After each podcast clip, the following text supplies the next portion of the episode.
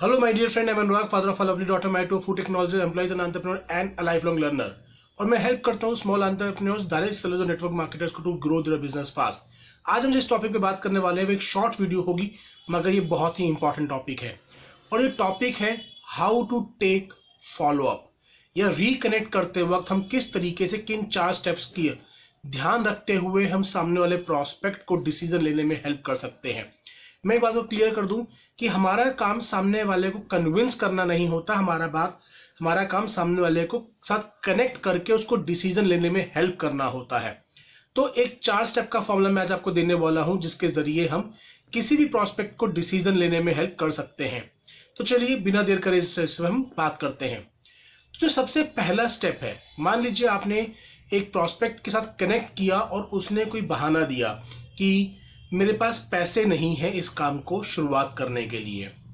अब मैं आपको बता दूँ ऑब्जेक्शन ज़्यादातर हमें टालने के लिए दिए जाते हैं क्योंकि प्रोस्पेक्ट डायरेक्टली ना नहीं बोलना चाहता। इसी का उदाहरण ले लेते हैं कि वो कहते हैं कि मेरे पास चार पाँच हज़ार रुपए नहीं है इस बिज़नेस को स्टार्ट करने के लिए। अभी बात प्रोस्पेक्ट को बोलनी नहीं है, बट अपने आप से सवाल कीजिए कि अगर उसके घर के अंदर भगवान ना करे, किसी को कोई इमरजेंसी हो जाए और पच्चीस हज़ार रुपए चाहिए ऑपरेशन के लिए उसकी जान बचाने के लिए तो क्या वो पच्चीस हज़ार रुपए आएँगे या नहीं आएँगे? बिल्कुल आएँगे, वो व्यक्ति कैसे भी अरेंज करेगा बट अरेंज करेगा क्योंकि उसको, उसकी अर्जेंसी और इंपॉर्टेंस क्लियर हो चुकी है, उसको, उसकी वैल्यू क्लियर हो चुकी है। जब कोई व्यक्ति कहता है कि मेरे पास पैसा नहीं है इसको स्टार्ट करने का तो उसकी एक वजह होती है कि उसको इस काम की वैल्यू समझ में नहीं आई है। तो किसी भी ऑब्जेक्शन को बाद में आंसर करने के लिए ये चार स्टेप का फॉर्मूला हम यूज़ कर सकते हैं। सबसे पहला स्टेप जो है जब व्यक्ति हमारे को ऑब्जेक्शन देता है तो उसे क्लियरली पूछ लेना है।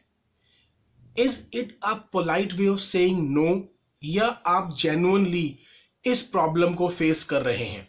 क्योंकि 99.9 परसेंट केस में ऑब्जेक्शन नहीं है। वो सिर्फ़ हमारी फीलिंग्स हर्ट ना हो। इसलिए हम आपको टालने के लिए ऑब्जेक्शन दे रहे हैं, वो मुँह पे ना नहीं कर पा रहा।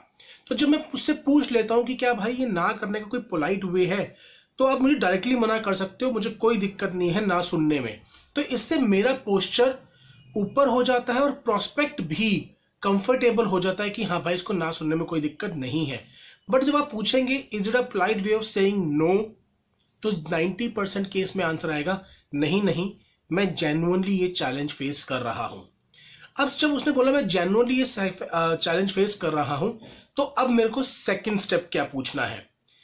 क्या केवल यही एक चैलेंज आपको फेस हो रहा है to get started with the business या इसके अलावा कोई और चैलेंज भी है?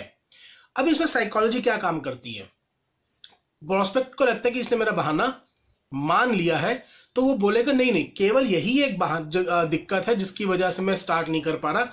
अगर ये रिजॉल्व हो जाए तो मैं तो डेफिनेटली इस बिज़नेस को स्टार्ट कर लूँगा। अब आपने इस सवाल को पूछ के क्या किया? अब उसके बाद वो कोई और ऑब्जेक्शन नहीं दे सकता। जितने ऑब्जेक्शन उसने देने होंगे, वो पहले ही देगा।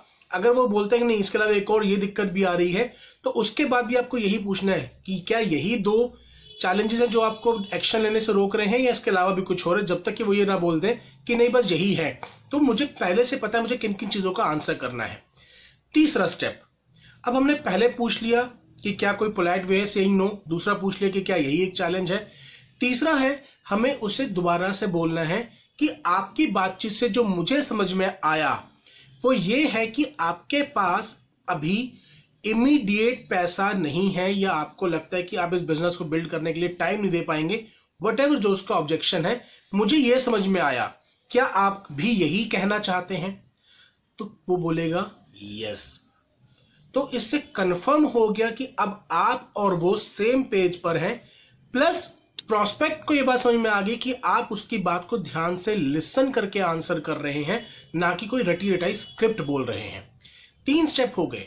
अब चौथा स्टेप हमारे को यूज़ करना है by giving solution using feel felt and found approach feel and found approach क्या होती है? कि एग्जैक्टली exactly मैं आपको समझ सकता हूँ कि आपको ये चैलेंज आ रहा है, क्योंकि जब मैं आपकी जगह पे था तो मुझे भी एग्जैक्टली exactly ऐसा ही फील हुआ था। मगर आप ही की तरह मैं सॉल्यूशन लेने को तैयार था, और मैंने जब फाउंड आउट किया, जब मैंने, मुझे सामने वाले ने बताया कि इस चीज़ का इस तरीके से सॉल्यूशन किया जा सकता है तो हमने क्या पूछा कि एग्जैक्टली exactly यही प्रॉब्लम आपको फेस हो रही है? हाँ। उससे कंफर्म करने के बाद, अब फॉर एग्ज़ाम्पल उसने मनी प्रॉब्लम का हमारे को बोला था। तो मुझे भी एग्जैक्टली exactly ऐसे ही फील हुआ था यार कि जब मैंने करना था तो मेरे पास भी इमिडिएटली पाँच हज़ार रुपए रेडी नहीं थे।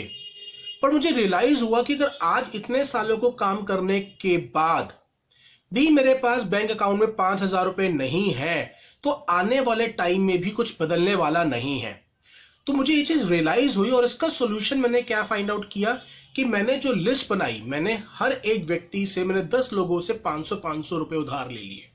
तो क्या आपके लिए ऐसा पॉसिबल है कि आप दस व्यक्तियों से या बीस व्यक्तियों से कुछ कुछ कुछ कुछ अमाउंट लेके इस बिज़नेस को स्टार्ट कर लो और इस बिज़नेस से जो प्रॉफिट हो, वो आप उसे रिटर्न कर दो। नाउ अब अगर उसको ये सॉल्यूशन मिल जाता है और वो सॉल्यूशन करने को तैयार है तो हमारा काम हो चुका है। तो ये चार स्टेप आई हैव आपको ज़रूर ने हेल्प किया होगा। चलिए एक बार रिकैप कर लेते हैं। सबसे पहले हमने उससे पूछना है कि क्या ये कोई पोलाइट तरीका है ना बोलने का? अगर वो बोलते हैं, नहीं नहीं, मुझे जनरली चैलेंज आ रहा है। तो सेकंड स्टेप क्या इकलौता यही चैलेंज है जो आपको एक्शन लेने से रोक रहा है? तीसरा स्टेप आपको रिपोइट करना है उसके चैलेंज को और पूछना है कि अगर आपको इसका सॉल्यूशन मिल जाए तो आप इमीडिएटली एक्शन लेने को तैयार हैं? उसका आंसर आएगा यस और चौथे में हमें feel felt feel felt found approach को यूज़ करते हुए उसको सॉल्यूशन प्रोवाइड करना है। इस वीडियो ने अगर आपको हेल्प किया है तो उसको लाइक करना ना भूलें शेयर करना ना भूलें, और अगर अभी तक आपने इस चैनल को सब्सक्राइब नहीं किया है, मेरी विनती है अगर आपको इसमें यूजफुल इन्फॉर्मेशन मिल रही है तो उसको सब्सक्राइब कर लीजिए, और please press the bell icon ताकि जैसे एक नई वीडियो अपलोड होती है, जो कि हर रोज होती है तो आप तक वो इन्फॉर्मेशन पहुँच जाए। आपने इस वीडियो को अंत तक सुना। उसके लिए मैं आपका बहुत बहुत शुक्रिया अदा करता हूँ। अपना समय देने के लिए धन्यवाद। I am bless to have you in my life bye take care